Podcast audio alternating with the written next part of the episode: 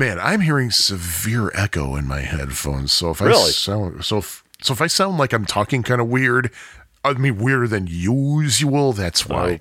I, I was going to say, but I did not. What were you going to say? Well, I didn't say it, so I'm not going to now. God. At any rate, Ladies and gentlemen, it's time for the Pie Factory podcast.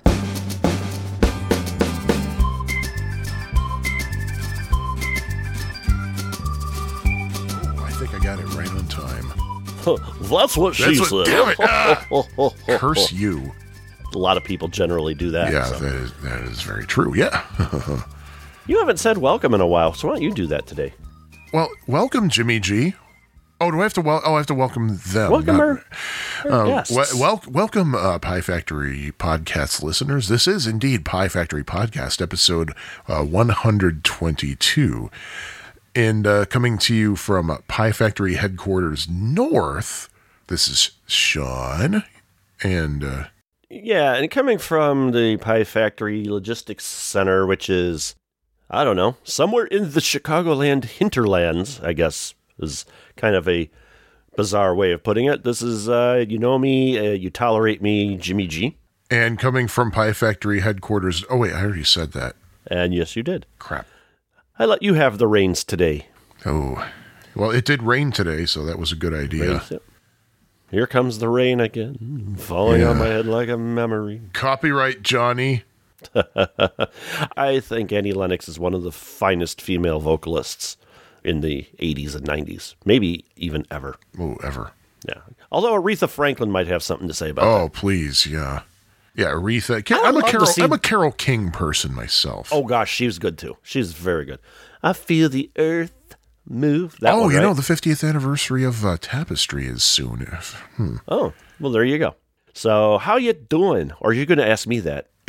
You already asked, so I have to answer, or else I'd be very. So, how are you doing? Um painfully. Thank you for asking. Uh, oh. and by by the way, the uh, 50th anniversary of Tapestry was in uh, February, uh, but Or as they say in Chicago, February. I um went on my bike for a significant ride for the first time Yay. since good lords i don't know since before but definitely before the pandemic but it's definitely the longest single ride i had since bike the drive in 2019 so uh Which I'm going to try to join you with this year's. nice with, now we uh, just this gotta find out when the hell it is because they haven't announced a date yet i'm guessing it's going to be labor day weekend but that's just a guess from past it's not on experience Labor Day. Labor Day, because of my job, I don't get well most holidays off. They always do it on a, on the Sunday of Memorial Oh, Day weekend, so it's probably going to be like on a Sunday. But oh, you said Labor Day. Well, yeah, but the thing is, they're not doing it Memorial Day weekend this year. Oh, yeah. They it usually- would be too too late to announce it for then. Yeah, they usually do it Memorial Day weekend, but uh, but man, I did I did twenty miles, and Nice. man, Are my arms tired? I can barely walk. Yeah, I was like dragging my myself up the stairs, and our building manager was laughing at me. It's like, man, just just put an elevator in here, will you? But man, Yeah, I haven't gotten out on my bike. The, my my work hours are killing me, and I've really got to f- figure something out because I'm like, I don't know. The the most I've done was like a ten, maybe twelve mile ride a couple of weeks ago, and uh, I haven't ridden since. And like last year, yeah, it's probably it might have been my longest last year as well. I didn't get out much on my bicycle last year even, which I was unemployed for most of the year, so I should have been able to. But it's like every time I tried to go, it's like, Jim, will you do this for me? And I'm like, ugh. Being married with children can uh, kind of sucks sometimes. Don't get me wrong, I like most of it, but it has its moments. Oh, sure, sure. But the thing is, like, I used to ride my bike to work, but now Mm-hmm. that I've been working at home for over a year, and it looks like it's going to continue that way for quite a while, if not permanently. Which, by the way, I don't mind. I love when five o'clock hits and I'm already home. It's just But- it gave you an excuse to get on your bike. Oh yeah, if I take the uh, the lakefront trail, it would be a nine mile ride. If I took local roads, it'd be a seven mile ride. Oh, oh, um, there are a couple of major things I have to announce oh, about me personally, and you're having a puppy. Uh, uh, we already have a puppy. Ah, true. The th- thing that I, I'm excited to announce that is tangentially related to this podcast, I have my ColecoVision Phoenix. Yay! And I can't really do much with it right now because you kind of need a ColecoVision compatible controller or a Sneeze controller to do most functions. And I don't hey, have hey, hey, either. hey, we don't want to call it a sneeze. You know, we don't want to get uh, the guys over at the uh, SNES uh, podcast. Well, I am frustrated, or as uh, No Swear Gamer would say, frustrated. So I, I think I deserve to call it the sneeze out of frustration because, man, I have to. I ordered an adapter from Ed Ladden, and that hasn't arrived yet. It's on its way, uh, so I haven't been able to play it. And last weekend would have been perfect because my wife was away, so I didn't have uh, husband husbandal obligations to, to deal with. duties. Well, Husbandly duties. there you go, husbandly duties. But uh, yeah, so I went to Underground Retrocade instead. And uh, Oh, nice. Yeah, so I and oh, I couldn't go to Woodfire Pizza because they decided to give their employees a couple of days off, so they were closed. So, well, that was uh, nice of them. it- oh yeah, and it's good to know Kind that of makes you want to give them more business. Oh, of course, and it and it make it. And I- oh my god, that's among the best pizza I ever had in my life. Good that lord, that was really good pizza. and it did make me feel good that they're obviously in a position where they can shut down for a few days and give everybody give everybody a, a break. But um, Unless there's an ulterior motive. Dun, dun, dun. oh boy, but yeah, nothing really interesting to report because I didn't really do very well. Actually, no, no. Um, I got my personal best on Frenzy, which was around twenty one thousand ish, I think. I need to play that more. I came across just some kind of like groove that I just found myself able to maintain. And it was like, wow, holy quad, holy jeep, it's golly. You know, after playing Frenzy, I can't I can't go back to Berzerk. Yeah, and, and the thing is, like, the cabinet has both the Berzerk board and the Frenzy board. And usually when I'm there, it's already set to Frenzy, so I don't switch over to Berzerk. And I don't, I, I keep forgetting how, but that's okay because I would rather play Frenzy. Yeah, me too. I, I don't hate Berzerk, but Frenzy No. is just so much better. It's something I never saw before, and I don't think we talked about this. This is almost kind of an addendum, but uh, hi, don't put the theme here. Let's hold off on that because this is not meant to be that segment. But oh, what's it was the um, I'm trying to remember which maze it was. I think it was the uh, the one where if you shoot the machine, the robots stop firing or they they stop moving. I swear there were two Evil Ottos in that screen. Like when Evil Otto appeared on the other side of the screen, like normal. I think the further into the game you get, you can get two Evil Ottos at the same time. I think. But yeah, I saw another Evil Otto, like not at the same time, but several seconds later, just jump out of that machine. Oh And yeah, I was like, holy I cow! think, I, they- did not I think it can jump that. out of some of those machines. Oh, that is crazy. You know, I wonder if that's on the, the the maze with the huge Evil Otto. Um, I don't know. I don't. It wasn't that. It wasn't that maze. Oh, But yeah, the huge Evil Otto. I know that if you like do the uh, if you kill Evil Otto in that one, yeah, it's it, you might you might as well just kiss your butt goodbye. yeah, there's like an exploit, or you better be right by an exit. right. And something that I'm trying to do on Frenzy these days is make sure that I score at least 800 points on the first maze. Like shoot out the wall, keep shooting Evil Otto, Mhm. just to get myself like a good starting point. You know, And, uh, played Sarge for the first time, and that was that was Yep. fun. That's uh, I, I I really need to spend more time with Sarge. Bryant Colon. Yep, yep. And the other thing that I have to announce, I gave you a little teaser about this. Mhm. As many people might be aware, I am a music buff, and as such, I also have a record collection. I, I like to buy records. Uh, I don't have a crap ton of records, but I have a lot. And But you have uh, a ton of crap records. that's something I was about to get to. Don't have a crap ton of records, but you have a ton of crap records. Okay. Because here's the thing. I mean, yeah, I, I found that collecting my favorite musical groups stuff on vinyl, eventually you're going to get everything that you want. Uh, here's the law of diminishing return.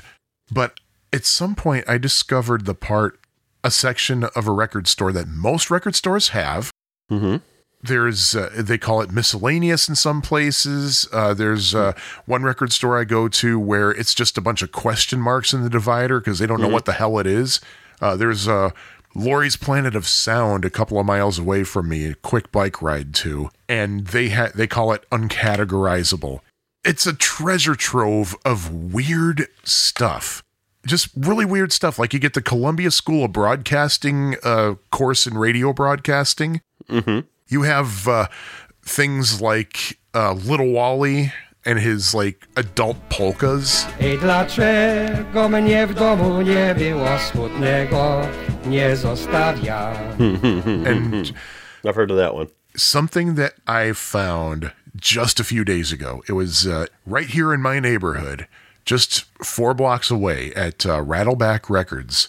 Never, in fact, I just broke the seal right now as I was talking. It is a record called Conquer the Video Craze. What? Conquer the Video Craze How to Beat the Hottest Games. Oh no. Oh yeah, and the cover of it is um, it's a picture of uh, some Utes, obviously at an arcade, and it's a surprisingly diverse cover too. There are some uh, there are both boys and girls, and uh, there are some some white, some black, and um, from left to right. And this is actually the order the um, tracks appear on the record itself. Centipede, Ms. Pac-Man, Pac-Man, Donkey Kong Defender, Stargate, and Dig Dug. Interesting. Very. Well, not according to a user of Discogs.com called Oh, 64K, who on June 21st, 2018 commented, and I quote, OMG, this is the most dry and painfully boring summary of these video games and how to beat them. I have not listened to this yet. I didn't want to do anything until I shared this with you and our friends out there in the potosphere. The trick is to set up a tube from the top of the screen straight down toward you. The way to build your tube is to look at the high score. The centipede line always comes out from just under the fourth digit reading right to left or the third digit reading left to right. Nice. The contents of this sound recording are not authorized by any video game manufacturer or distributor. Oh, the cover photography is by Harry Peck Harry Peck's. from ALA Enterprises in uh, Los Angeles, California. A la. Oh, yeah. Chicken a la king. Mm-hmm. Chicken a la Don King. The author, Curtis Horde, is an Atari Champion finalist. Due to his incredible skills, he has been employed by a large game company exclusively to test all the new games in order to establish difficulty settings. There are few hmm. games in the marketplace that Curtis has not mastered. He has extensive experience at playing video games and deciphering their patterns and techniques of play. His analytical mind automatically envisions patterns and virtual line drawings of the games. He currently logs more than eight hours of play per day and has been coined by his peers and friends as the human video game. Uh, So this sounds exciting. In this game you make tunnels.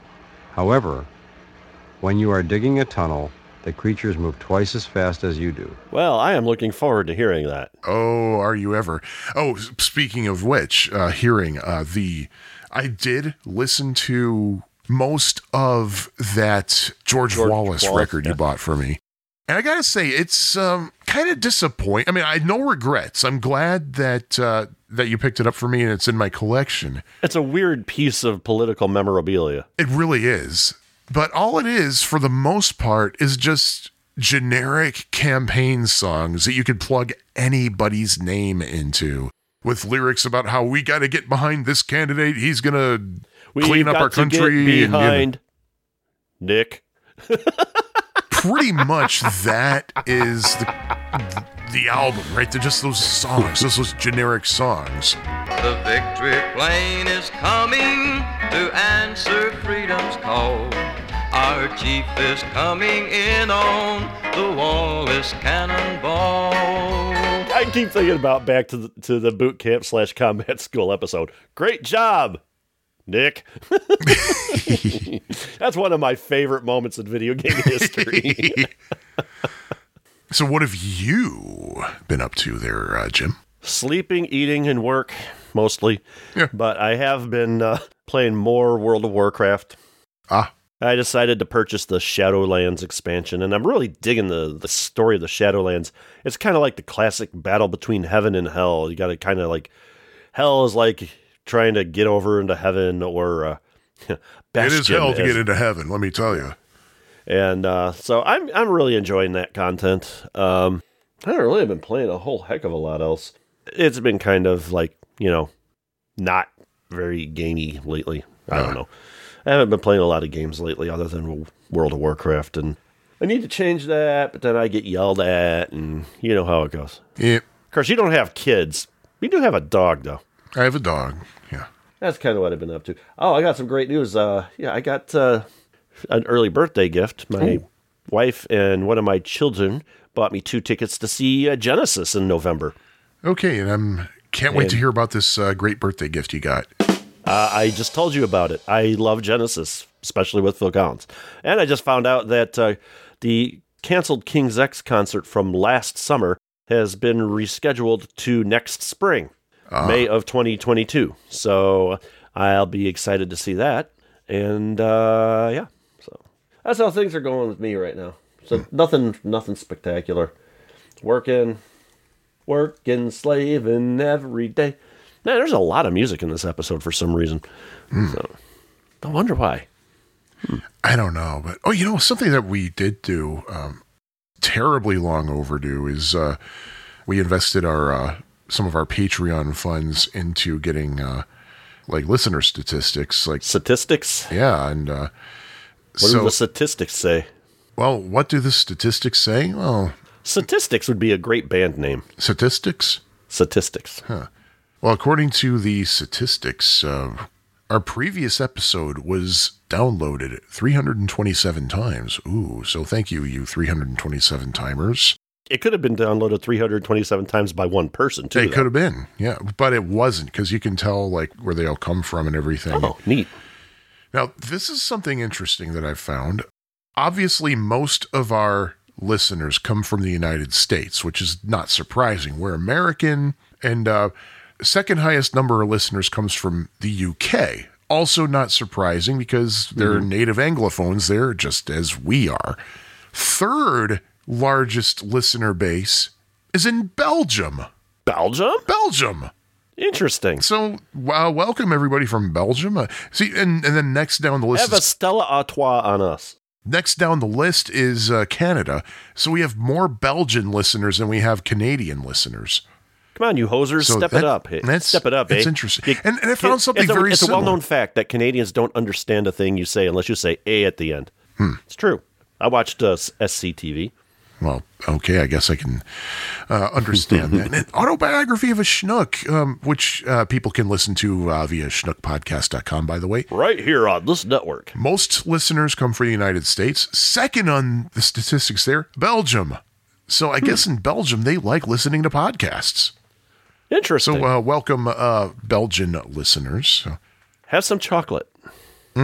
Oh, man, now I want chocolate. I know nothing about Belgium. My wife mentioned Brussels. pizza a little bit ago. It's like, oh man, I want pizza now. Oh, we I do just know eaten. one other thing about Belgium. They Yeah. had a World's Fair there back in the 50s, 60s, and they built a their theme structure was like called the automaton or something like that, which Yeah. is a giant uh, representation of an atom. And Hmm. uh, you can go into it, and there's like escalators and elevators all through it, and there's a restaurant at the top. Ooh, It's kind of neat. I want to see that for my for my you know with my own eyes someday. So you want to eat at the top? I want to eat at the top. Yeah, Nice. that looks like a cool building. So every World's Fair has to have a, a theme building. The 1982 had the Wig Sphere, Yep, which I've been up that. I have Don't not. rem- we did not eat up there though. I wanted to, but I guess Hardee's Gourmet Food Services uh, just wasn't our cup of tea, cup of tea. Ah. so neat. I like statistics. Well, no, not really, but well, awkward silence. Um, Sure. shall we move on? Do we have any addenda and errata?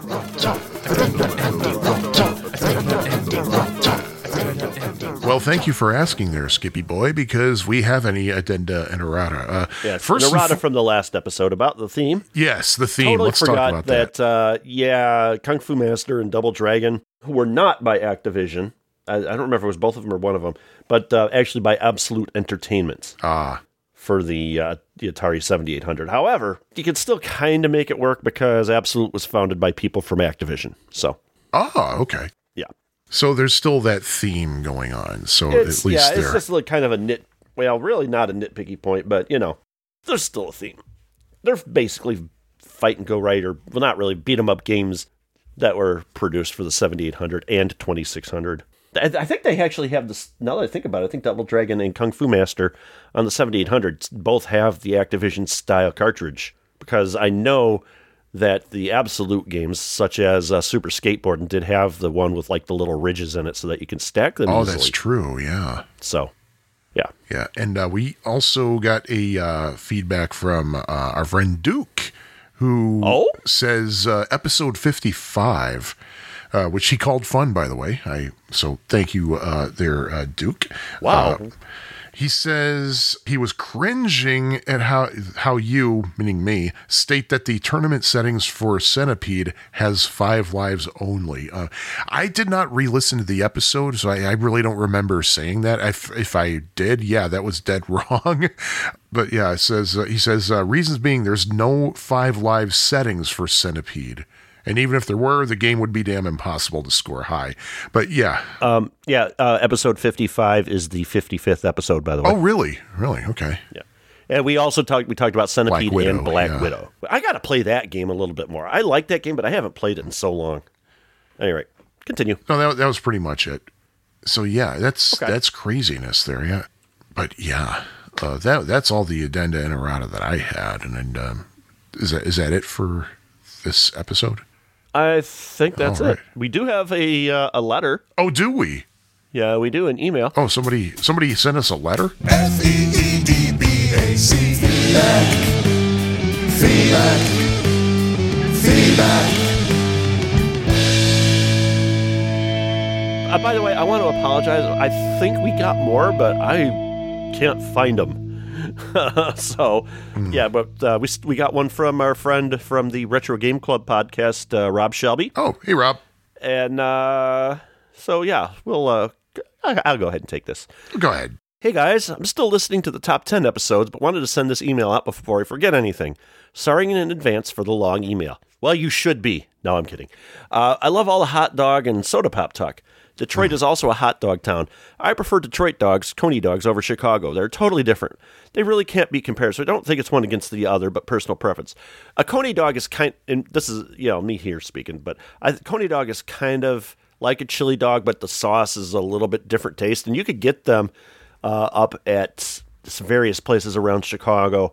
The one I can think of off the top of my head is Dog and Suds, which the Oh, really? I, I know of two. There's one in Grayslake, which every time we go to Great America, I think I've said this before, we always take the seven mile detour to go over to Grayslake to go to the Dog and Suds. And there's one in Richmond, Illinois, which is about another 10 miles west of the one in Grayslake. Those are the only two in Illinois that I know of. I think there's a couple more, but those I know for certain because I've been to both of them. But they do have a coney sauce. In fact, my dad actually owned an ice cream joint one time that sold hot dogs, and he concocted a coney recipe just from tasting one at Dog and Suds, uh, if you can believe that. So, anyway, to continue. In Detroit, we also call soft drinks pop. It just sounds cooler than soda. Eh, I guess I get that, yeah. I'm not sure if it was a Detroit thing, but as a kid, did you guys ever make graveyards? It's simply mixing all the different pops that you have into one drink.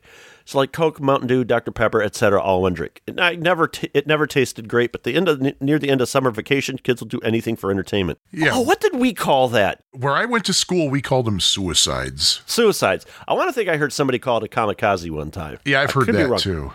But uh, anyway, I guess I should get to video games actually here. Oh, by the way, Detroit, one of my favorite uh, ginger ales, Vernors out of Detroit. Oh, really? I didn't know they're from Detroit. I believe they're from the Detroit area. See, I would really love to go back and visit Detroit sometime. The, the two times I was there was literally just for a night, and then I had to work a football game the next day, and then straight back home. So I didn't really get a chance to like get any kind of feel for it at all. I've been through Detroit as a kid, and one time in my early adult, I went to up to the thumb area of uh, Michigan to meet somebody I'd met uh, on America Online. And uh, we uh, actually went to a mall in the far northern Detroit suburbs, but that's about it for me. Yeah. with Detroit. But anyway, I guess I should get to video games actually here. My top 10 arcade games are Tron, Star Wars, Cloak and Dagger, Never thought about that one. That's a good game. Toobin', Stun Runner. Oh, that's one we got to put on the list. I don't know if I have it on our list. Millipede, Donkey Kong, Space Harrier, Samurai Shodown 2. That's one I'm not familiar with. And uh, the first Galaxian sequel. He goes on, I'm an arcade cabinet collector.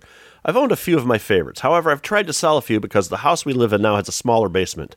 In another email, I may go through all those cabinets. But speaking about owning arcade cabinets, I do have some advice for any of your listeners that might be thinking about getting into arcade collecting. All right, everybody, get your pens out. Listen to this. This is important. that was me adding that, not Rob. So, Okay. here's what he says. Buying a non working cabinet for cheap to fix up seems great, and it is great for learning. However, it often ends up being as or more expensive as buying a cabinet in nice working condition. Also, one up arcade cabinets might scratch this itch for you and probably end up being a lot cheaper. Point number two no matter what, you'll probably want to replace or recap the power supply and monitor board.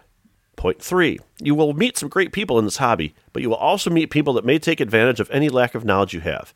Many arcades were used to launder money. It feels like some of those people might still be in this scene. Fourth point, the more cabinets you have, the more you'll be fixing them instead of enjoying them. Yeah. Ooh, yeah, I, I can I can see that. Point five. I really wouldn't buy an arcade cabinet because it's rare or expensive. I fall into that a few times, and it ended up leaving me with an empty feeling and empty wallet. Buy the games you actually love to play, and play those games on MAME first to make sure you still enjoy the game. Ooh, that's a great That's- point. Yes.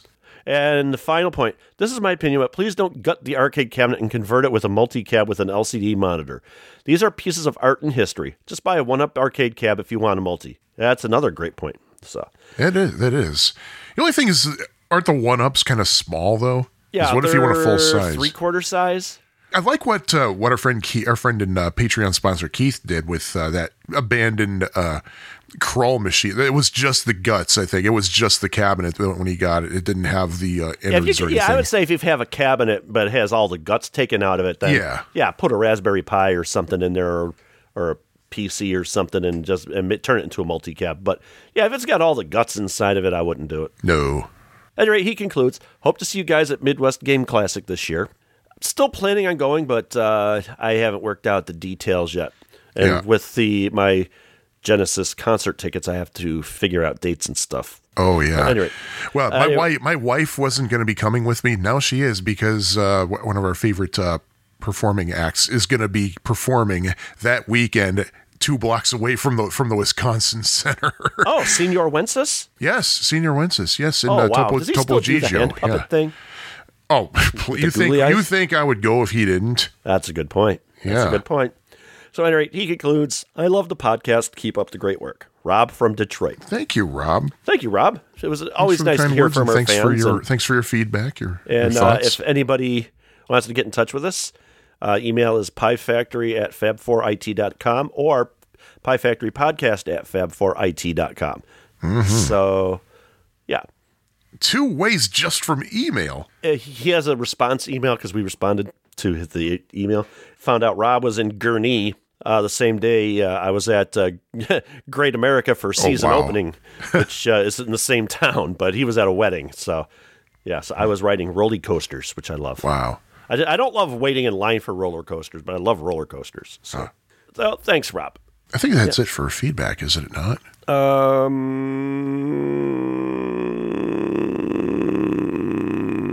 yeah. Okay. yeah, I think that's it. Yeah, I love that we're getting feedback now because we can use that little jingle that Scattered Frog recorded for us. Mm-hmm. So, yeah. So, what do you say we start talking about a few games? Well, since we're talking about music as it is, why don't we start with Name That Tune? Segway. Just call me Segway Sean. So name that tune from Bally Sente. As for the the show that name that tune the video game is based on, the show named That Tune originally premiered on the NBC radio network in 1952 and lasted until 1954. CBS aired the first TV version of the show from 1953 to 1959. Uh, the show returned for a short time in 1970, uh, the 1970 version hosted by Richard Hayes. The show returned again in 1974 in syndication, and this version started offering a $100,000 grand prize starting in 1976. When this happened, the show changed its name to the $100,000 Name That Tune. This revival of the show was hosted by Tom Kennedy and ran until 1981. It started airing twice a day in the last season, But uh, later, a network daytime version of the show started airing around 1974, but went off of the air in 1975. Okay, well, that wasn't later, but you get my drift. Uh, another network version started in 1977, but that one lasted only six months. The show came back to syndication again in 1984, hosted by Jim Lange. This was a daily version and introduced a tournament structure to the show. This one lasted only one season. This version was produced by noted American film importer and uh, you know the guy who brought Godzilla and Gamera to the United States, Sandy Frank. Oh, jeez. In 2021, the show came back, hosted by Jane Krakowski, with Randy Jackson as the band leader. Not Randy Jackson from the Jacksons, but Randy Jackson from American Idol. This version is filmed in Australia, even though it has American contestants. You know why, of course. Because they don't have a COVID problem there. I think I was reading an interview or something with Jane Krakowski, and she was talking about how everybody who's on the show has to be quarantined. And so when she landed in Australia, she had to be quarantined, like sequestered in a hotel room for two weeks. And when she got out, she was like just bursting so much with She said, if you notice that in the first episode, I have like a crap ton of energy, that's why, because it was my first time out of uh, isolation. I have to say, the Who Wants to Be a Millionaire dark studio aesthetic. Why? Every game show is like looks and feels the same. I can dig that. And those C minor chords, go, and The game show itself had several rounds. One was Melody Roulette, where two wheels are spun, one with dollar amounts, and the other one had a double space. And if a contestant guessed three tunes correctly, they won the round and got to keep the cash they won. Then they had bid a tune. Uh, a theme of a song was given, and the contestants bid how many notes they could name the tune in. It started at seven and it could go all the way down to one. This is the game the show is most well known for. And um, the, the last most well known part of the game show is the Golden Medley, in which the contestants have 30 seconds to guess seven tunes as played by the band. And that, in a nutshell, is the TV show. uh, the uh, early 80s incarnation of Name That Tune also had a spin off show called Face the Music. Yeah, it was uh, another Sandy Frank show. And uh, it was this. They used the same orchestra that they that they had named that tune. The difference was there they had a singer who would sometimes sing, and it was the same kind of thing. Uh, you the first person who could identify the song would buzz in and name it. And uh, the thing about Face the Music is it was called Face the Music because when somebody properly identified a song, there would be a little piece of a picture revealed and it would be like somebody's face and you had to identify first to identify who that famous person's face was would win the round. So that's what Face the Music was all about. Now something that I did notice though in the 80s version of Name That Tune, if you were cocky enough, you could actually say I can name that tune in no notes. I and you just go by the clues. vaguely remember that, but the one that I watched today, they had a one note. Yeah. And uh and the guy just the person just got it just from the clue. Yeah. Well, the thing is, like the one note, unless number one, you have perfect pitch, and number two, the band is playing it in the most famous key, the one note's not going to help you. Right. So yeah, and that's that's something I don't like about the new name that tune, the Jane Krakowski name that tune, hmm. is that you can't go lower than one. One is the minimum. And the other thing that I hate about this the this this version of the show is the audience goes ooh every time Oh, somebody gosh. even if it's Yeah. even if it's seven notes the maximum it's like come on Yeah, I hate that kind of thing too. but let's get on to the arcade game now. Um, Yes, this yes, game I- is I a two-player simultaneous, and each player has four buttons. I believe they're vertical on the control panel. The reason I say that, say uh, I believe they are, because well, we'll f- talk about that in a moment. And uh, it's basically it's a multiple choice quiz. Now it has the three rounds that we talked about before: the uh, melody roulette, bit of tune, and the golden medley. Every round has a bonus, and you have to. And the longer it takes you, in the in no, actually no, it's not. Go, it's not uh, melody roulette in the arcade game. It's um, tune topics. That's right. I oh yeah yeah yeah, it's not melody right, roulette because yeah. there's no wheel to spin. It's tune topics. There's four tune topics on the screen. The computer will pick one. So what happens is you'll get the topic, and then the next couple of songs will will um they'll uh, the, the, the band will will play or the machine will play the, the tune, and uh, you have to guess it. And the longer the music plays, the lower the bonus goes. And um, There's something very, I think, unfair about this game that we'll get to in a moment. But uh, Okay. so just keep in mind the whole bonus situation. Then it has the bid a note where you have to bid however many notes, you know, and you get more Yes. points for lower bidding. I think they increment by hundred dollars. If you stay at seven, it's a hundred. Go down to six, it's two hundred, and all the way down to one, which is I don't know, seven hundred, a thousand. I don't, I don't remember. And the way you bid is just hit a button and it'll decrement. You can't go back up because you couldn't do that in the game show. And you just let it sit. There's like a two, three second timer, and you just let that timer run out, and it'll lock your uh, your number of bids in. And this is one feature of the game that I really liked in the TV show when they did the bid a tune. The piano player played the first however many notes. They showed like the piano keyboard in the lower right hand corner on an angle. and this ah, game yeah. does the same thing. And I really thought that was a nice touch. That is a nice touch, but there's one complaint I have about it. Oh? It's not playing the actual notes. Like if if No. the finger hits an A, it's not playing an A. We'll get to a reason for that in a little bit. Oh, okay. I have a feeling I know what the reason is, but Yeah. I'd rather that you know it better But than I uh, do. so I don't remember how the bonus works on this. I think it has to do with how many tunes you guess correctly on the bid and note. It takes 18,000 points to play the Golden Medley. And this is a little bit different than the uh, than the TV show because you have 15 seconds to guess five songs. And um, you have to choose from three songs. And the fourth button is pass. So you'll have like, uh, I don't know, say, um, do it again, the girl from Ipanema, and uh, Big Bad Bob's marching song, and then the fourth button would be pass.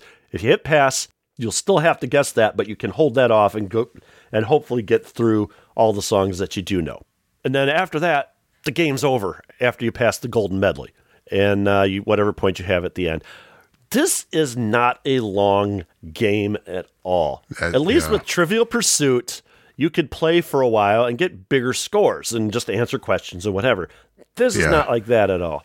And um, it's one of the things I don't like about the game. But uh, let's go on to some trivia before we get on to some of the some of the other stuff about the game, like my let's opinions and stuff. But they were supposed to actually put out uh, new song ROMs for the game to keep the content fresh. But uh, this game was a huge flop, so nobody knows if they were actually ever released. It was I know you by. can get an additional version on MAME. There is a second version on MAME, but I'm not sure if it's different songs or not.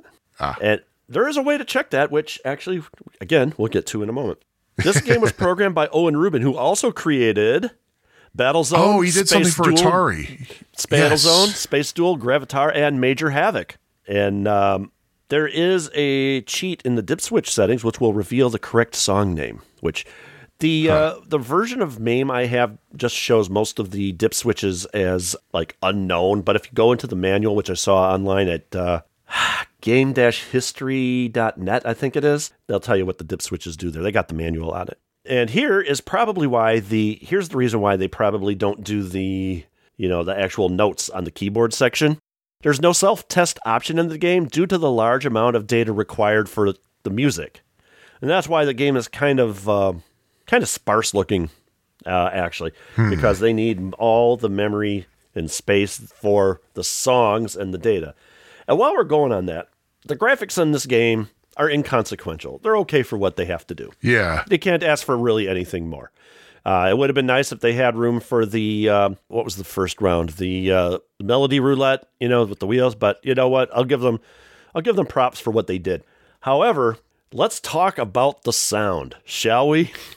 this game, the actual sound chip on the Bally Sente games Actually, I think it's a pretty good sound chip from the few games I've played from Bally Sente. I've played Snake Pit, Trivia Pursuit, and this one. The chip itself is fine, but the game, the music in the game was iffy at best with uh, with the way it was programmed.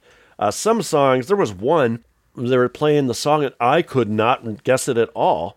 And it turns out it was a Steely Dan song that I know and love. I think it was "Do It Again." I couldn't guess it because the music was just so bad.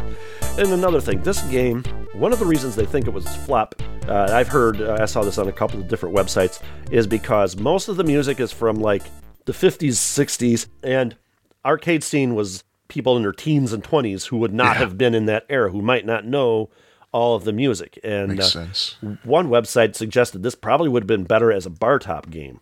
Oh, I totally agree with that. Yeah, this is the sort of game you would want in a bar, not in an arcade location. And uh, it would have been nice if they could have done like maybe a modern one with like new wave hits and stuff like that. But there's no way they would have gotten the rights to do that. It was hard enough getting the it, well, probably not hard enough, but it was probably more expensive enough to get the name that tune uh, rights, let alone the music rights, which kind of makes me wonder if they actually even bothered to get the rights to the music. Now that I think about it, Yeah, right. Because there's so much music from so many different people. Yeah. and um, one thing about the sound in this game, one thing I thought was a nice touch, is it actually has the incidental music from the game show. Dun dun dun dun dun. And when I was watching the ep- old episodes of the TV show, I'm like, oh hey, that's in you know, and, and like right before they go, like right after a round is over, they play that, and they're like, oh wow, that's in the game, and I'm like, oh, that's kind of a neat touch. But they have a service mode in this game. There's some interesting information. There's some interesting things in the service mode. Like when you first get into it, it says please wait, and then it comes to the next screen. And the first message in the next screen, and I don't know if this is permanently programmed in. It probably was, but uh, says, "Sorry, test department closed today." so I thought that was neat. Interesting. But in the next screen, you can actually go through all the songs and listen to them.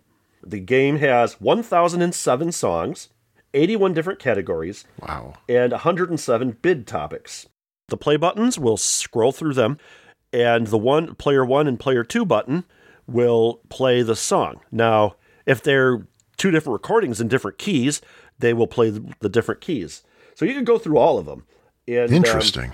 The reason why I think that they didn't get the rights to any of these songs, because there is a crap load of Beatles songs in the game. yeah. There's a lot more than I thought there would be. So that makes me believe that they didn't get the rights for any of these games. Well, I don't know because back then, when did this game come out again? 1986. 86. Hmm. Because it was. Did Michael Jackson own them then? I don't know if he owned the if he did yet, but I know this much. Um, oh yeah, he would have been in control of it. That he would would he have? Yeah, yeah, he might have been. Something that I was thinking was that I know for a long time the Beatles didn't have good control of their properties. Like from say, I'd say a, like once their contracts expi- they had a contract, a ten year contract that they signed in 1966. And um, once that contract expired in 1976, there were a slew of Beatles compilation albums that came out because they no longer had that contract. So they no longer had like control over what songs went out on what albums and all that. And I was thinking that maybe that had some kind of relation to this, but you're probably it probably had to do with Michael Jackson, or maybe they just didn't even try. The thing with this game, the game show, obviously TV, they have the money for the rights to Yeah. all the music. And a good portion of the music is public domain. But there's a lot of music in the game, in both the TV and the arcade game, that is not public domain. Like I said, there's Steely Dan, there's Frank Sinatra, there's the Beatles. Yeah, I think the Doobie Brothers are in the game. I think so. Yeah. there's there's just a ton of music that would have to have been licensed by different companies at that. And uh, so I'm just like I said, it makes me wonder if they just went ahead without any thought. So that would be interesting to know, and maybe we should try getting in touch with Owen Rubin to see if maybe he could shed some light on that. Oh man. Owen Rubin has a website, orubin.com. it could be fair use in that number one since it's just a like 8-bit or 16-bit chip tune that only uses a short piece of each song maybe they're able to get away with it through fair use i don't know orubin.com. oh ruben Oh, he has got links to MAME and uh, other emulators and the Java Space Duel emulator. And yeah, that, that link doesn't work. So we'll see what happens, and we will get back to you if we find anything out. So at this point, this is where I ask Sean his impressions of the game. i don't do impressions man What do you think about the what do game? you think i am frank Caliendo? oh okay what do i think you know you hit the nail on the head when you were talking about how this is more like a bar top kind of game because that's exactly what i was thinking this I, yeah this belongs in a tavern I was talking to you yesterday about this uh, episode we're recording now, and I'm like thinking, you know what? I bet this would actually work best as like a uh, a mobile game. I can see that too. So I installed MAME on my phone, and I have yet to get around to putting the Ah. name that tune uh, ROM on it. But I'm going to check it out because I think that might actually might be a good use for this game. Yeah, I mean, overall, it's it's an interesting concept. That's that's uh, all I have to say. It's an interesting concept. It needs better sound. I was okay with the sound, to be Yeah. honest with you. I thought I thought they did a pretty good job for making essentially chip tunes. True. Something I did not like though is that for a lot of the songs they are completely different arrangements, which is Mm-hmm. probably why you didn't recognize that Steely Dan song. Probably. Because you know, whenever I get a Beatles song, especially in bid a note, I would bid pretty low. Because please, and I'm thinking, what the hell song is this? Only three song, the, the three notes. What the hell song is this? And then when I hear the whole thing, it's like, oh god, that's weird. Oh, I forgot to ask. Where's the first place you've ever seen this game? I have never seen this game. I've never seen it either. Only reason I'm bringing it up is because it's a MAME curiosity. Actually. yeah, oh yeah, This is one of the big curiosities in MAME, other than the porn games, which less said about those the better. But um, yet we keep bringing them up. yeah. But then again, the only thing we bring up about them is the less said the better. So I guess Yeah. that's I guess that all works out. Yeah, but I know where we might be able to find a name that tune arcade game. Oh, Hershey Park. oh, really? They've got one. Well, I don't know if they still have it or what, but it's listed in uh, Aurcade.com, A U R C A D I've been as looking for an excuse Yeah. to get there because they supposedly have a very good roller coaster collection. oh, They have a, a newish, uh, uh, I think it's B and M hyper coaster. Maybe it's a Giga coaster called Candymonium. See, all the rides are are, are candy uh, candy themed. really? Al- almost all of them. I think one of them is got does have a non candy theme, but I mean it's right next to Hershey's Chocolate World, which is a uh, you can't actually tour the Hershey's factory, but this is kind of like a, a dark ride that takes you through the process of how they make chocolate. Interesting. It's actually a great. It was just a great use for a dark ride. That well, they probably don't want to give tours because well, they don't want their trade secrets getting out there. So, That and you know contaminated food and all. well, besides go on a brewery tour, those are really fun. Oh, I've been on a few of those. Those are nice. Um, and I'm not even really a beer guy. anyway, but yeah, those are my thoughts. I mean, I did what uh, one of the reasons that I thought this would make a much better bar game is it's sparse graphics. There's hardly Mm-hmm. Yeah. anything. The Yes. but I did love the piano keyboard and and the hand. I love that. That's, that was a nice little touch. Yes, Yeah. and um, the arcade is not the proper location for this. This is Yeah. This is a pub bar game. You know what? Even an upright in a pub or a bar would be good for this. And it, the fact that there's only 1,007 songs in the entire game kind of limits its uh, replayability, I think. Yeah. I mean, I've, I've played this for a while in several sessions and I've had songs repeat. So it's just, you know, law of diminishing returns, I guess. Yeah. Yeah, just for argument's sake, let's see how many how many songs do I have on my thingy here? Um On your thingy. On my uh, thingy, yes. Um, oh, Oh, you mean your phone. Well, not even my phone, but I just pulled up uh, my iTunes here. Mm-hmm. Twenty-one thousand ninety-six. There you go. Man, that's like five percent of my collection. You know? Know, I give kudos to Bally Sente for trying. Oh yeah, but there's just, there's just some flaws, and I think the biggest flaw in this game is the fact that it takes eighteen thousand points to get to the golden medley. yeah. that is kind of attitude. difficult to do. Attituding? You, you pretty much have to get every question right in a fast amount of time. Pretty much, yeah. And the only way I've ever been able to get to the golden medley is to put the cheats on, and that's Really? yeah. I've never been able to do it without the cheats. I've gotten close, but yeah, no, it's I found like one thing that I do like about this game though is that it's multiple choice. Well, it has to be multiple choice because then you have you wouldn't have to be you wouldn't be able to type it in. But you can use process of elimination to your advantage because if you know, it's like okay, it's not this this song, this song. and it, and actually it's also especially in the tune topics they'll give you like the list of songs.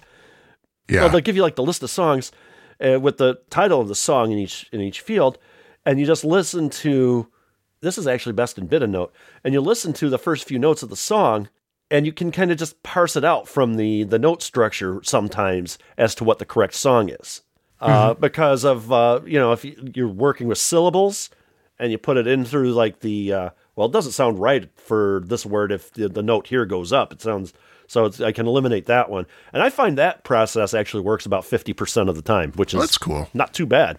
Yeah. It put it to you this way: if you if you only know '90s music and newer, you're gonna suck at this. Oh game. gosh, yes. yeah, I would you know, even by with my limited knowledge of like 70s, 80s stuff, I pretty much sucked at it. it th- this game, I really, I don't hate it, but I don't yeah, I love it either. Yeah, I'm I'm on the same page there. I think mean, the biggest thing for me is that 18,000 point yeah, requirement. I think you can ch- change it in the dip switches. Hold on, let me look. Oh, no, no, no. It's arcadehistory.com. Whoa. whoa, Game-history.com takes you to a Chinese uh, sample beauty salon site. Huh. No, I want to arcade-history.com. Okay, this is what I want. Apparently, there was a handheld name that tune device in 1980, and there was a Philips CDI game in 1980, 1993, but they were probably not based on the arcade game. I love how some of these games in arcade history have the actual manuals on here. Okay, uh, if you put these are all SW2, SW3. The default is 18,000 for bonus round. They're both off. 21,000 if 2 is on and 3 is off. 15,000 if 2 is off and 3 is on. And always play the bonus round if 2 and 3 are on. ah, okay. Now, I've got to check that out. Tune topics. Oh, it selected the category things you put in your mouth. Huh. And the thing is, the scoring is just like bar trivia. Yeah. hmm I do kind of like the bass sound on the sound chip.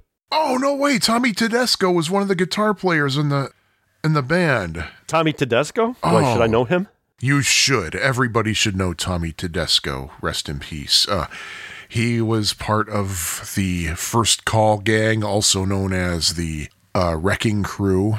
Oh, I've heard of the Wrecking Crew. Yeah, They're like he- session musicians. Oh yeah, Hollywood session musicians. I think They- I got he- that from Autobiography of a Schnook. Oh really? Huh. Okay, your clue: motion, motion picture, mel- mo- or motion picture melodies.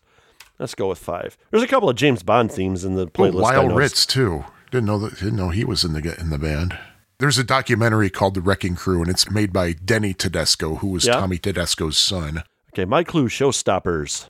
Let's go with five. This is something that we should be probably live streaming. I don't know. I think it works great as a podcast. It Listen would to work someone better else if play I a was actually game. outputting the audio. Your clues '60s top ten. If you go down to one note, it's 900 points. Hmm. Yeah. Okay, it worked. It worked. I got to the golden medley without having a. Uh, Ah. I might as well play it. I'm already here. okay, that was the minute waltz. That sounds like a waltz. In three four time. They're all waltzes. Uh, I got one wrong. Oh yeah, if you get one wrong in the golden medley, the game's over. Yeah. So yeah, so if you go into uh, the dip switches in MAME, as it says unknown. Okay, first of all, you got the service mode. Then you got one that says unknown. If you turn the second unknown and the third unknown on, you don't have to have a uh, a minimum to get into the golden medley. That is a service from Pie Factory Podcast right there. I'm telling you. Oh yeah. So yeah, so this is actually kind of a neat. I, I love looking at these service manuals, even though they're not. Uh, oh, here's an interesting dip switch. Number five. Do tell. Number four, first of all, is the uh, is the one where the game itself shows the correct answer. Uh, if number four is off, it shows the correct answer. If it's on, does not show the correct answer. Number five, if it's off, it does not reset the available songs. So as long as the game hasn't been turned off, it will not replay a song that's already been played unless it's gone through all of them. However, if it's on, it resets all the games for, it, for each play. So that's kind of neat. Dip switches one and six. I don't know what that one is, but if di- switch one is off, best three of five wins a round. If it's on, best four of seven wins a round. I think switch six is supposed to be on at all times because it's a XX on those. Uh, and the rest of them are pretty much like, uh, you know, five coins adds three bonus coins sort of thing. So, due to the tremendous amount of data in the game, no self test is available. Oh, here- I should have just gone and done the research off of this document. Please be advised that when converting a game, it is advisable that all former trademark and copyright registrations be removed in the conversion process. Parts list and the schematics and all the fun stuff. If I knew how to read electronics, this would be interesting. Actually, Yeah. Right. now that I think about it, No, there's, I don't see any sort of copyright information about games in here. So I was wondering maybe if it had. Let me see. Check my email. Didn't get a uh, rejection from Owen Rubin's email address, so maybe it got through. Hey, Well, Sean, yes. what are you going to rate this game? You know, I agree with the kudos. I agree with that they tried. And for that, I'm going to give it three continues out of five. That's what my feeling is too. And I think if you turn those two dip switches on that I mentioned, that that actually makes the game better. Because it just, if you can't make it to the golden medley round, it just does not seem like a full game of Name That Tune. So you turn those on, it, I, I think it's a much better game. So it's a three uh, in its default state, and I would actually probably bump it up a number. Uh, If we could go half numbers, I'd do that, but we don't. So if you turn those two switches on, I think it was two and three, uh, bump it up a full another point. But I'm going to keep it as a three because that's the default state, and that's what we rate the games on. Sure. So yeah, I'm glad we covered this game, even though we've neither of us have ever seen it in the wild because it was such a. I think this is one of the more interesting games we've had It's to talk about. definitely fascinating for Yeah. sure. And like I said, I didn't know there were so many different incarnations of the game or of the game show, and that's I would have loved that, to see more uh, songs made available. Really, this game needed to be released a little bit later in arcade history so that they could have more space for more songs and better music, better sound. But they did good for what they did with it. Yeah. And with that, I think we should move on. Oh, uh, move on to say, oh, I don't know, Mikey. Hey, Mikey, he likes it. I knew that was coming. But no, I'm not talking about Mikey from Life Cereal, who, by the way, is still living. Uh, both he and Henry Thomas were accused of dying from ingesting pop rocks and uh, some kind of pop, but no, no, they're both still alive. Name me a child celebrity who hasn't been accused of that. I've heard it of so many different people. But I think Mikey is the most famous one. Well, of course, but yeah. Anyway, Mikey the game was released in 1984 by Konami, and uh, interestingly, now depending on the source that you wish to use, some sources claim that the game was released on September 27th, 1984, but that was actually the date that it was registered for copyright in the United States. Uh, in uh, North America, Century or Centuri uh, distributed it. What's interesting here, uh, th- this is another game that I found very fascinating uh, for what it is. In Japan, the uh, name of the game is actually Shinyu Shain Toru-kun, which means freshman or new employee Toru. So I guess Mikey's name is Toru over there, which also, of course, is the first name of Mr. Iwatani, who is the maker of Pac-Man. There's also an alternate version in the US called High School Graffiti Mikey. So, yeah, this is uh, already, already we're into fascinating territory here. Uh, going into the control panel itself, you got a left handed four way joystick, and that uh, the joystick is labeled hip zap, and I'll talk about why in a moment.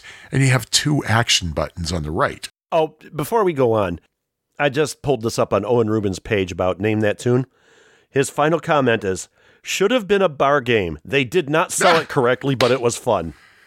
Oh, there So we go. even he agrees with that assessment. so, anyway, continue. Anyway, uh, the the action buttons you have a open door slash throw button on the left and a head zap button on the right, and I'll get to uh, that really soon. As for the gameplay, the object of Mikey or Shinyu Shain Torukun or High School Graffiti Mikey, whichever version you play, simply you collect all the hearts in different parts of a high school. And every time you collect a heart, you earn 200 points. Now, the thing about that is there's a little outline that kind of hops around to the hearts every set period of time. And if you collect a heart that has an outline around it, you get a thousand points. And every time you collect a heart, there's a message at the top of the screen that's revealed letter by letter. And it may be implied that it's from your girlfriend. Uh, there are several different messages that appear at different occasions, like door open, uh, get out, I dig you. Um, short messages like that that usually consist of eight letters or fewer. And when the message is fully revealed, an out sign appears over one of the doors in the room, and that signals that you are finished and you should exit into the hallway as soon as possible. Remember how I said that you get a thousand points for collecting an outlined heart? Mm-hmm. Well, if you collect all of the hearts outlined, you get a 5,000 point bonus when you finish the room and the word perfect flashes on the screen. Mm-hmm.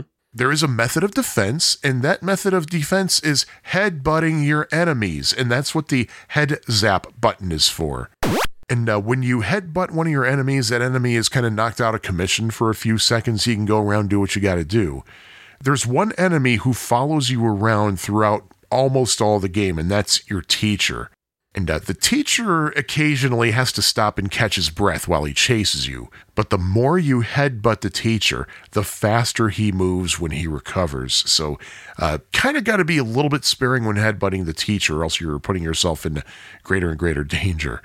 Uh, if you headbutt an enemy from the side, you get 400 points.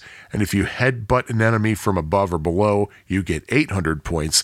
I think the reason for that is it's a little bit trickier to headbutt an enemy going up or down because it's harder to gauge the distance. You have to be just the right distance.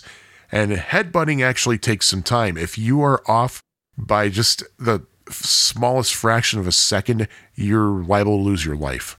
You can actually headbutt multiple enemies at once. I was wondering about that because I tried that and spoiler, I never got out of the first stage without cheating. Yeah. And it just seemed like you have to be pixel perfect on the headbutt in that first Yep. stage to get the to stun the teacher. I find the best strategy for that round is just run around until he tires out. Yeah, yeah.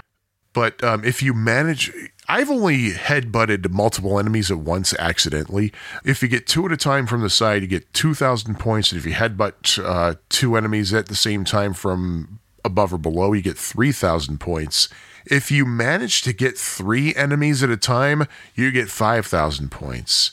Now, what I'm going to do is go through the rooms, or I should say parts, because not everything you're going to be in is actually a room inside. And it's actually literally called a part in the game. Oh, that's true. It's or is it? Yeah. Oh, Pretty well. sure it is. I was playing it ear- earlier. So was I.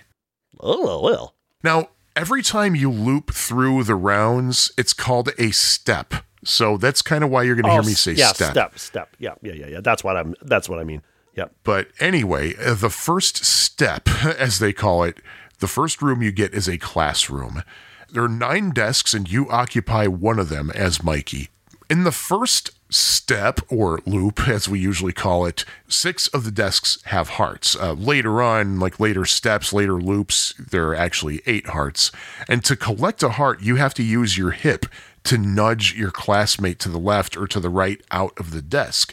And that's why the joystick is labeled hip zap. Once you do successfully nudge one of your classmates out of a desk, that classmate is going to go sit down at another desk. The teacher is going to chase you when you are not seated, and when you sit back down, the teacher is going to go back to the front of the room and re- resume writing something on the board, which is just simply E equals MC squared, by the way. You score points if you bump a student out of a desk, regardless of whether there's a heart by the desk. You score 400, 600, and 800 points respectively for a student in the back row, student in the middle row, student in the front row. Once you collect all the hearts there, you go into the hallway and you move your way into the locker room. Again, this is a different order when you go through later steps, but uh, this is the next thing that happens the first step. In the locker room, the hearts are inside glass jars in lockers, and to collect a heart, you have to headbutt the jar three times. And in the locker room, you're chased by the teacher and two janitors, if I remember correctly.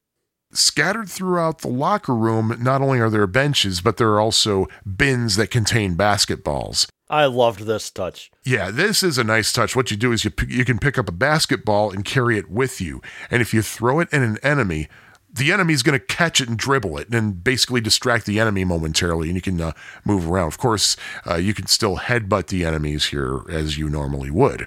Once you collect all the hearts here, you go out into the hallway and you make your way to restaurant. By the way, I don't know. One thing I noticed in this game, I, I, I was looking through the the dip switches, and um, there's a dip switch for secret message. Did you notice this? I did not notice that dip switch. No. And I'm wondering. I went because into dip switches. on the locker room stage. At the top of the screen, it said "I dig you." Yeah. Okay, I was wondering if that might might be it, but I got No, something that- to say that- about I got something to say about the aerobics room. So, or the dance studio, I should say rather. Yeah, the I dig you is the message that shows up when you clear the hearts, and that's uh, on the, uh, in the uh, locker room.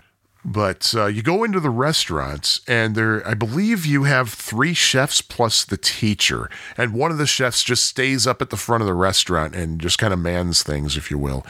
And uh, you have to collect hearts off of the floor while you navigate your way around five tables. And the tables have some kind of a food item, like cakes or roasts or something, and you can pick them up and throw them at the chefs. Gee, kind of like food fight. It's kind of like in the locker room where they'll just kind of hold on to it for a few seconds and they're distracted. And there is one heart that's in a container on a table, and you have to headbutt that container three times to collect it. Uh, In later steps, there are actually two hearts in containers. The chef that remains up at the front of the restaurant will periodically throw food in your direction, and if you get hit with food, you lose a life. And I forgot to mention, by the way, in the classroom scene, uh, if you are in the classroom for too long, the teacher's going to start throwing books at you, even if you're sitting down. So you got to dodge those. Oh, also another thing about the classroom in later steps, once you enter the classroom, the students throw stuff at you, and you have to move to the left immediately. Yeah, I noticed hit. that. And they also throw stuff at you as soon as you get up to leave when you're done. So you got to keep hightailing out of the classroom. And uh, you'll know you survived if you barely made it out. but um, yeah, going back to the uh, other parts of the school, next is the dance studio. Once again, you have hearts scattered around the floor. And you have to pick them up while you're avoiding dance students and they're working out choreography to twist and shout. If a dance student touches you, you will be frozen in place. You'll be stunned for a few seconds and unable to move, but you'll get 100 points. Did you notice? Did you notice that the instructor in the aerobics room looked like Lois Griffin from That King is in my notes. That is in your notes. Okay. That is in my notes, And yes. I enjoyed the addition of the song "Twist and Shout" on this level. It just seems so apropos. Yeah, and uh, by the way, you do not want to touch Lois Griffin because you'll lose a life. You can headbutt her, though, but you cannot headbutt the students. At least I wasn't able to. And the teacher's going to follow you around the dance, like your homeroom teacher, that is, not the dance instructor, but your teacher will follow you into the dance studio and try to catch you. And your homeroom teacher is invulnerable to the dancers. So, yeah, only you are vulnerable to the dancers. The last part of every step is the schoolyard. And uh, this is the only part of the school where your teacher does not follow you. It's really more of a courtyard than anything else. Uh, there are two benches at the bottom of the screen, and then there are four planters that are kind of loaded with flowers. They're in the middle of the screen. And there are three football players, American football players, I should say, uh, or Canadian, actually. They could be using Canadian rules football. I don't know. But definitely not, say, association football, better known as soccer. But these football players are kind of running around the yard, but they will follow you. And if uh, they get to you, you will lose a life. You can headbutt them for your own self defense, uh, but you have to collect all the hearts. And um, I found that this is actually the easiest part of the whole step. I don't I don't know why it was just easy. I usually don't have to headbutt anybody, but when you collect all the hearts, you go to the front of the yard where there's uh, a cheerleader who I suppose is your girlfriend at waiting for you, and you walk over to her. She plants a kiss on you, and then a red convertible comes up, and you two and you and the cheerleader drive away in it, and that's the end of the step, and it starts all over again. Yeah. Now, one thing I didn't talk about yet, though, was what happens in the hallway between each of these rooms and the schoolyard. Every time you complete a task inside of one of the rooms, not the schoolyard though, but one of the rooms, you end up in the hallway. Doesn't matter which door, by the way, that you leave out. There is uh, most of these rooms have two, uh, if not all of them, have two doors. Uh, the out sign will appear on one of them. You can actually leave through either one of them, and you'll be safe. You know, I always thought that the occasion when I got to the hallway sequence, uh, it kind of reminded me of the game Lost Tomb because you would be in a room and then you would have to go into a hallway to get down to another room, and I kind of had that thought about that. I have not played Lost Tomb since we uh, did it for episode nine. I need to refresh my memory next time I'm at the Retrocade. But anyway, when you are in the hallway, the teacher will follow you out into the hallway, and there will be a janitor out there, and either one of them can uh, cause you to lose a life. So be prepared to dodge them and do a headbutt. You may see a lunchbox or two decorated like an American flag. If you pick up Yes. the lunchbox, you get a thousand point bonus. Now, here's something I don't really know what it was, but uh, sometimes there's a red can or something that gets thrown across the floor, and if it hits you, you lose a life. I don't know what that thing's supposed to be, but I, I don't know. Maybe it's stick dy- well, if it's dynamite, it doesn't blow up. I, I don't know what it's supposed to be. I don't know why it's there, but basically avoid that sucker. You'll know which room you're supposed to go to because uh, there will be a uh, sign above it that says "in," and you use the um, the button on the left. Oh, what the heck button is that? Uh, you use the uh, open door button to open the doors. In fact, you have to do that to exit a room that you're in. Uh, hit the uh, open door button. In the hallway, you can actually open doors that you're not going to go into, and you may encounter one of three things either a gorilla foot will kick you, uh, a boxing glove will punch you in the face, and if either one of those happens, you get stunned for a few seconds, which gives uh, the janitor and the teacher an opportunity to catch you. Uh, if you open the door and there's a sexy girl behind the door, you get a 5,000 point bonus. So it's definitely worth opening doors if you're not too close to a enemy. Something I noticed on that screen. If you go down the stairs, between the stairs and the wall, like if you're on the right side, you go down the stairs to, to the right of the stairs, or if the stairs are on the left, you know, to the left, there's like a little like air vent thing behind it. Those Yeah. act as doors also. oh, really? and those hide things as well. I, I was playing today. and I'm like, you know what? I wonder if this does anything. And well, you can either get a bonus or you can either get kicked. So really? Okay. Yeah. What kind of bonus, or is it just the It's, same? it's, it's the same stuff, Oh, but those are additional places to look for bonuses. No, because one of the sources I was looking at said that you get a, a thousand point bonus for a Coke or a hamburger, but I don't remember ever encountering either, and I've played through several steps. I've seen a Coke. Really? Okay, Yes, where? I. Uh, Is that it in the might have- hallway? That mm, I think it was behind a door. Huh. Okay. Actually, almost sounds like I played this game. But I, I don't know. Uh, oh, there's also something else you can do in the hallway. You can slam a door in an enemy's face and get a 600 point bonus. Oh, really? I didn't notice that. Yeah, I was able to slam the door in the teacher once. You have to have like perfect timing to do it. In fact, most of this game you have to have perfect timing to do everything. And uh, I talked about scoring as I was going through. There are some other things you can score. Uh, the fewer things that you throw in the restaurant and the locker room, the bigger a bonus you get at the end of that round. If hmm. you throw all nine objects that are on screen, you don't get a bonus. If you throw between five and eight throwables, you get a 200 point bonus. If you throw three or four things, you get a thousand points. If you throw two things, you get 2,000 points. If you throw just one thing, you get 3,000 points. But if you make it through those screens without throwing anything, you get a 5,000 point bonus. Mm-hmm. So, uh, yeah, that was the additional scoring that I wanted to talk about. Now, here's the crazy thing about Mikey. I didn't, I thought this was a really obscure game, so there wouldn't be much to learn about it. But man, I'm surprised that, that there are three different versions of this. Uh, like High School Graffiti Mikey.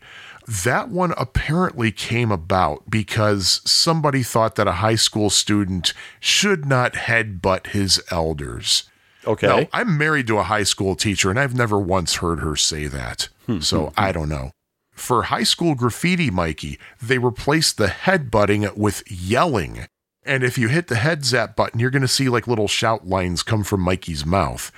Here's the thing though, the yelling does nothing to the teacher. So you are Really? you have no defense against the teacher other than to run away from him. the headbutting thing doesn't really work well in the first place. So, It I does mean, it- once you figure out how to do it. You have to be perfectly in line. well, that's just the thing. Yeah. The yelling works on the other enemies, just not the just not your teacher. So the only defense you have is to throw something at him in the restaurant or in the locker room. Also, I mentioned earlier how in the front of the classroom there's a blackboard that just says E equals MC squared.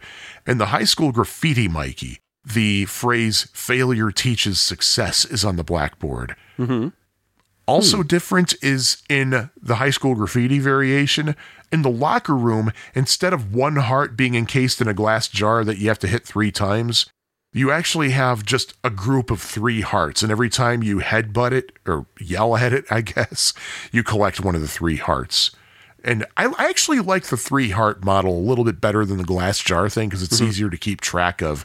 The graphics on the glass jars are a little bit hard to tell whether or not you've hit the thing three times Yeah, already. mhm, I've noticed that. Also, the dance studio in High School Graffiti Mikey is called the gym. The restaurant is called the caffeine.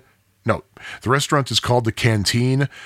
Uh, and when you finish a step, you and the cheerleader don't drive off in a convertible. It just ends when the cheerleader kisses you. Oh, really? And there's a different death animation.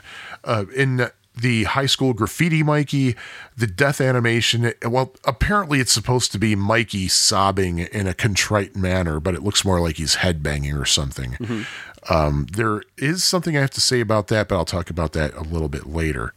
Why it's called high school graffiti, Mikey, I have no freaking clue. There's nothing graffiti at all in the game whatsoever. Now, the Japanese version, again called Shinryu Shain Torukun, it looks like they were trying to set the game in some kind of an office or some kind of workplace instead of a classroom. Now, Mikey is a blonde kid wearing like yellow pants and a t shirt, but in the Japanese version, he's a redhead and he's wearing a business suit. The teacher isn't really in this version, but instead it's somebody who looks more like he's supposed to be a boss. He's wearing a short sleeve white shirt with a tie and he's a little bit pudgy. Uh, still functions the same way though. The classroom is now called the office room. The schoolyard is called the garden, and instead of football players, it looks more like you're being chased by uh, gardeners or something. Now, in the Mikey version of the game, your reserve lives are represented by U.S. flags for whatever reason. I guess because they want you to remember it's American. America. But in the Japanese version, the reserve lives are represented by business suits. Hmm. Interesting. It's definitely worth checking out all three variations in your little MAME setup. Like one is called Mikey K, one is called Mikey J, another is called uh, uh, Mikey HS, I think, and then the other one's called Mikey. Here's some trivia for you. This might kind of answer your question about a secret message Yeah. because there is a potentially early version of the Konami code in this game Really? supposedly in the screen like when you're in attract mode the screen that's after the title screen but before the actual game demonstration in the classroom mm-hmm. you're, there's a little scene that kind of shows you how the mechanics work in that little scene when mikey sits on a chair you're supposed to hold player one up and player two down and then press player one start four times the resulting message is this software is an original product of konami now, here's the thing. That little thing I learned, I was that's all I could find out about it. I don't think that's going to be possible on an American version of the game because there's only one set of controls. So I don't know how you would press player 1 up and player 2 down. You know what I'm saying? Uh, Yeah. You might ha- you might have to do that. It, it might it might be that the Japanese version has a separate set of controls for each player, and you might be able to do it in MAME. I was not able to get that message in MAME, but what you said about that dip switch setting might be why you might need to enable that. Ah, that could be. There are some home versions of Mikey. Uh, there's the Commodore 64 version. Um, I did not play that personally, but I watched some videos of it on YouTube, and it's really good. And uh, the Commodore 64 version is the high school graffiti variation, although I think you can still headbutt the teacher successfully or yell at the teacher or whatever. And the death animation that's supposed to look like Mikey crying actually does look like Mikey crying on there. Um, there's also a uh, version for the Acorn Electron, the Amstrad CPC, the ZX Spe- ZX Spectrum, the BBC Micro, and in Japan only, uh, going under the Japanese title of Shinryu Shain Torukun, the Sega Master System. Now, here's something else that I found fascinating. Also in Japan only, the game is available or was available on the SG 1000. Now, here's something I You know learned. I think I have. I think I have that on my Master System uh, flash card. ah, well, there you, there you go. They translated a lot of the SG 1000 games to work on the Master System. Oh yeah. Speaking of the Japanese version, uh, one one other thing I forgot to mention because it's not in my notes. The Japanese version of the game that's supposed to take place in a workplace instead of a classroom or whatever. Uh, the blackboard is replaced with a whiteboard, and it has some uh, Japanese writing on it that I was not able to make out because I don't read kanji very well. Translation: I don't read kanji at all, and Google Translate wasn't able to do anything for me in that regard. But regarding that SG1000 version, Team Pixelboy ported that to the ColecoVision. I only found out about that last night. It was released just this past February 2021. 60 copies were made. They're sold out of it. They are planning a reissue of it with an arcade cabinet style outer box. So I just might have to get that. I just might have to. Nice. Uh, Jimmy G, uh, tell me your thoughts on Mikey or Shinyu Shain Toru Kun or uh, High School Graffiti Mikey. I really want to like this game. I've played it years ago when you know I first started getting into emulation. I would play it here and there every now and then, and I was playing it some more today. And the game looks interesting. It's got a variety of different levels. I mean, while the objects Yeah. the same, completing the, the, the well, well, completing the rooms are the same. There's different like ways to each one has a different way to do it. Like you got to knock someone out of the seat, you got to bash uh, jars open, that sort of thing. But I cannot get past that first screen. I just can't do it, even with uh, running around a while to make the uh, the guy uh, tire out. I just can't do it because I can't get the mechanic down of headbutting the guy. This seems like it could be a really fun game if I could figure out that first level. Yeah, it took me a freaking long time. I was actually considering not even trying to play anymore, just go completely off of uh, YouTube, but obviously that's not what happened. Um, but the mechanic is really difficult. What really pisses me off about the game, though, is that when you lose a life, your heart count resets. You don't pick up where you left off Yes. Oh, I hate that. the game would have been so much better. It, w- it would have been so much more fun if it would let you pick up where you belong. Now, having said that, I tried a couple of more rounds. I what I did was I used save states to get through it, and uh, once I finally figured out the timing and everything, I went back and played. Uh, I played the standard American version of Mikey, and I couldn't get past the locker room. I played the Japanese version and was able to get to the restaurant. So, uh, this is definitely a game that requires a crap ton of practice.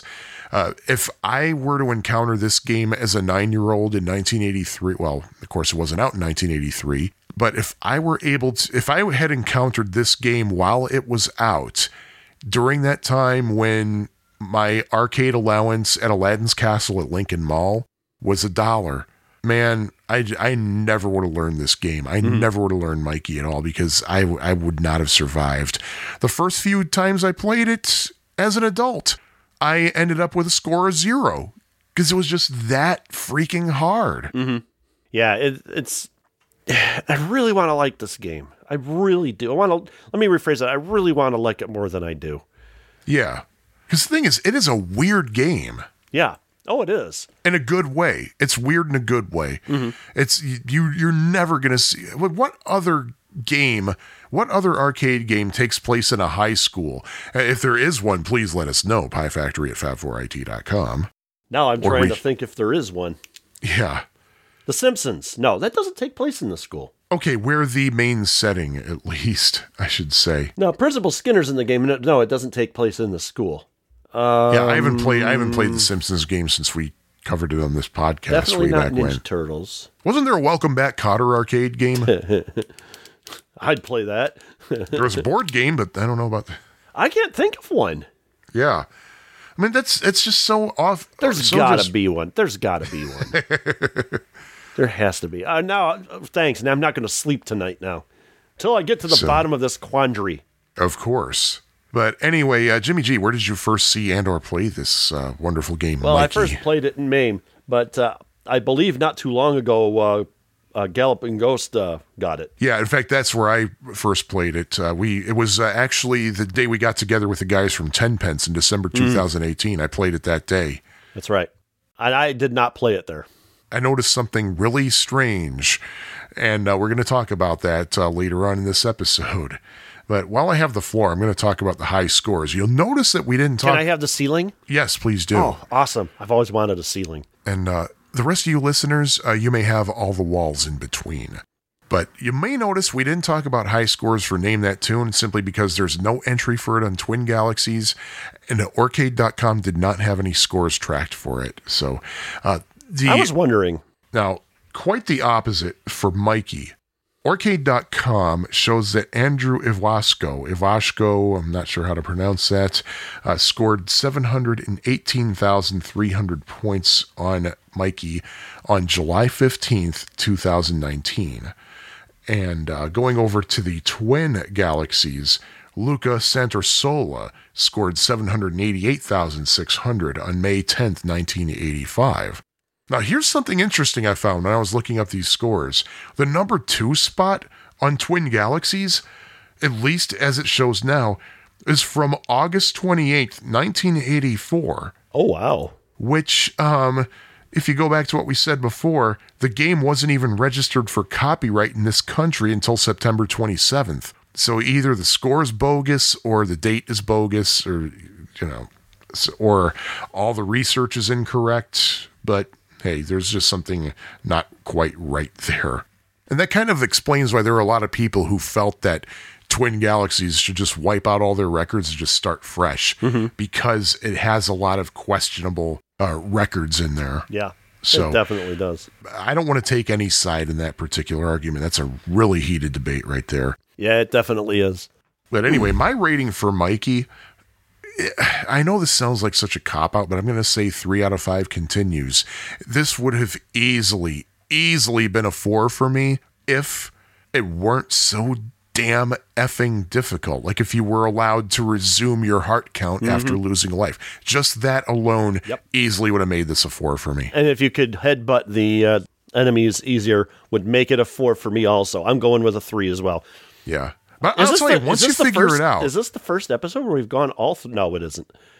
The uh, our annoy ten pence episode, we were all threes, and then our Willow and Dragon Spirit episode. So we've done all threes before. Yeah. And by the way, um, speaking of Galloping Ghost, I'm not sure, I don't remember off the top of my head which version of Mikey they had, whether it was just regular Mikey or. I th- Um, think high it's, school- I think it's regular. Yeah. Now, here's the thing I think all the American marquees actually say high school graffiti Mikey, but I think. You, the only way of telling is actually in the game itself. Like it'll say on the screen, high school graffiti Mikey, but I, I don't know. I think it's the regular Mikey myself that they have over there, but I could be wrong. So, So, anything else we need to say about this this Mikey game? no, I don't think so.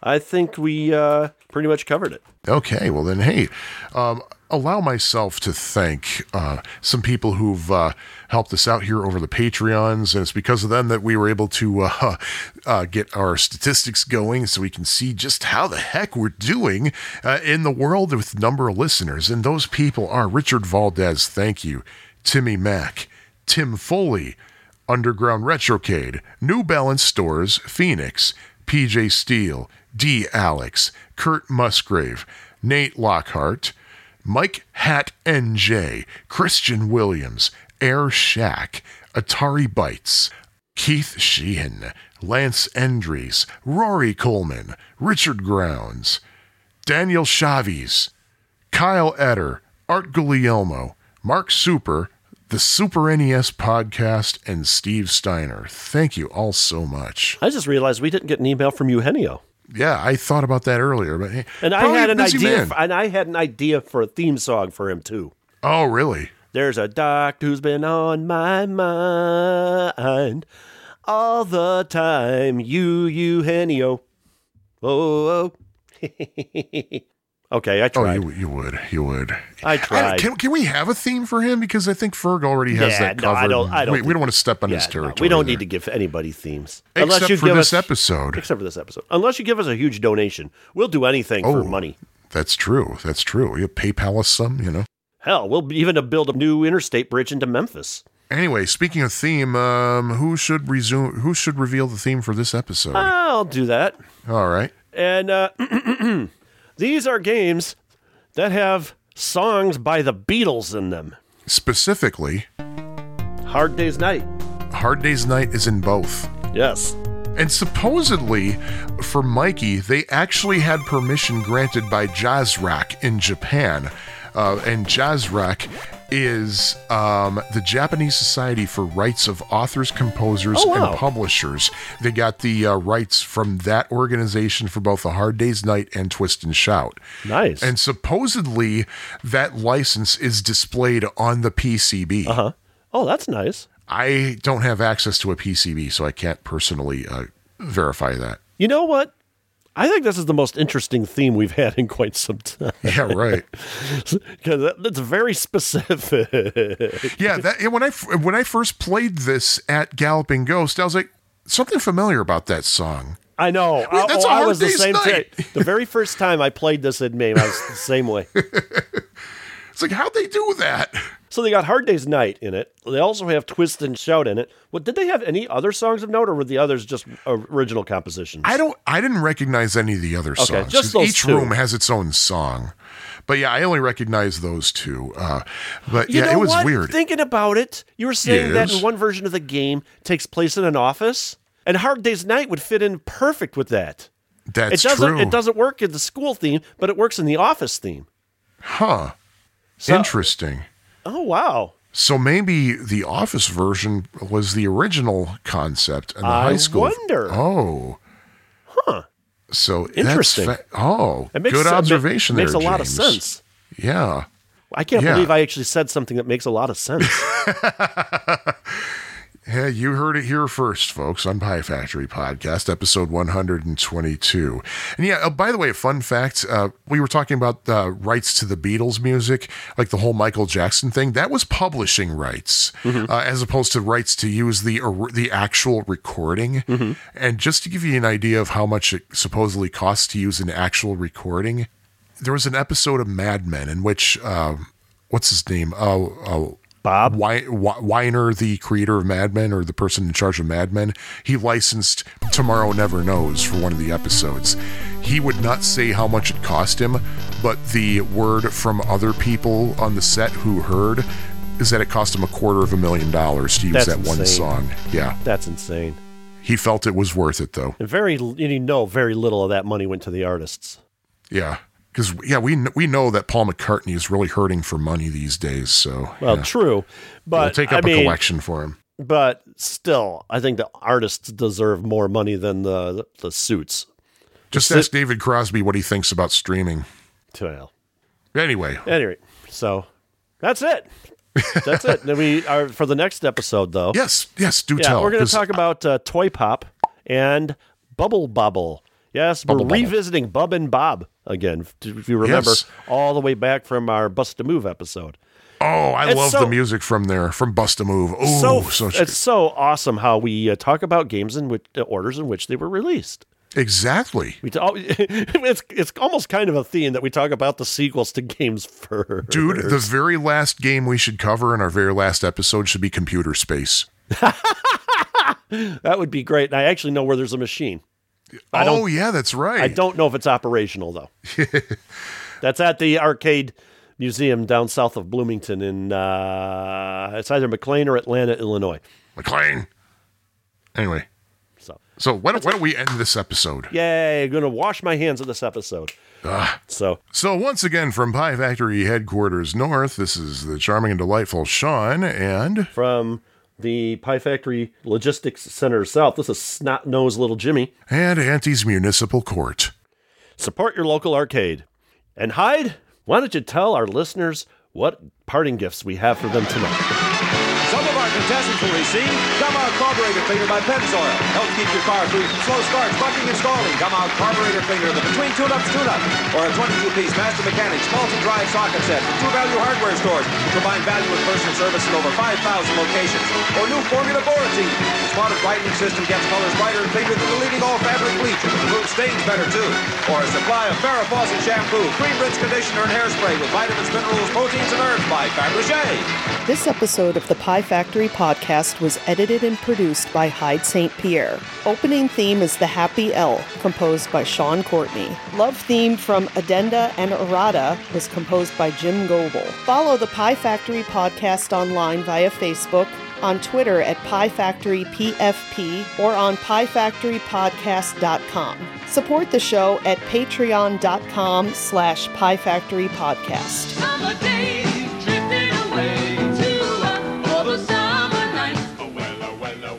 George Gobel, Ernest Borgnine, Dottie West, Paul Williams, David Letterman, Elke Sommer, Bonnie Franklin, and John Byner play it for laughs and big prizes on the new season premiere of the Hollywood Squares, Monday night at 7.30. Now stay tuned as feathers fly as an international cooking contest turns into a gigantic food fight on Fantasy Island. Next on ABC.